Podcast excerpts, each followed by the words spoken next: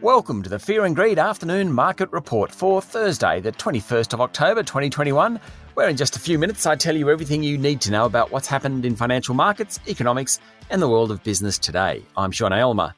Well, the local share market ended the day flat on a very busy day for quarterly updates and annual general meetings. The S&P ASX 200 finished at 7,415 points. The real estate stocks did well. They're particularly sensitive to interest rates, Bond yields are rising because traders expect interest rates will rise sooner than we thought. That means investors are selling out of bonds. They need to put their money somewhere and in something with similar traits as bonds, and that's why the property groups are benefiting. Tech stocks also did well today. Energy stocks and consumer staples were the worst performing sectors. There were some significant falls among the major caps across the bourse. CSL, Wesfarmers, Transurban, and Rio Tinto, that's a motley crew, all fell by more than 1%. Woodside Petroleum was off 2.3%. Several of the worst performing among the top 200 were companies that have done pretty well in recent sessions. It suggests investors are out there taking profits. Those companies include Flight Centre, Super Retail Group, and A2 Milk. On the other side of the ledger, Scentre Group jumped more than 3%, Sonic Healthcare and Xero were both up more than 2%. Aristocrat Leisure started trading again after its deal to buy a US gaming group for $3.9 billion. Investors liked the deal and its share price closed almost 3% higher.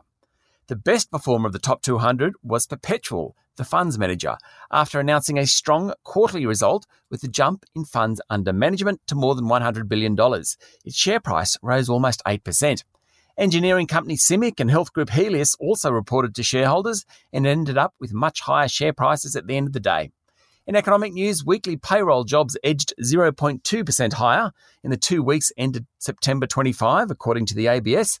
That's before the reopenings in New South Wales and the ACT, so that is good news. There's a jump in COVID cases in both New South Wales and Victoria today. We can expect more of that as economies reopen. Oil prices were down a bit, gold prices were up a bit, both remain relatively high. The Aussie dollar is trading above 75 US cents, and Bitcoin hit a new record this morning, trading above 66,000 US dollars a unit. Just recapping Wall Street's close this morning, the Dow Jones Industrial Average and S&P 500 finished higher, while the tech-heavy Nasdaq ended the day lower. That's it for the afternoon market report for Thursday, the 21st of October, 2021. Join Michael Thomson and I tomorrow morning for the Friday edition of Fear and Greed. I'm Sean Aylmer. Enjoy your evening.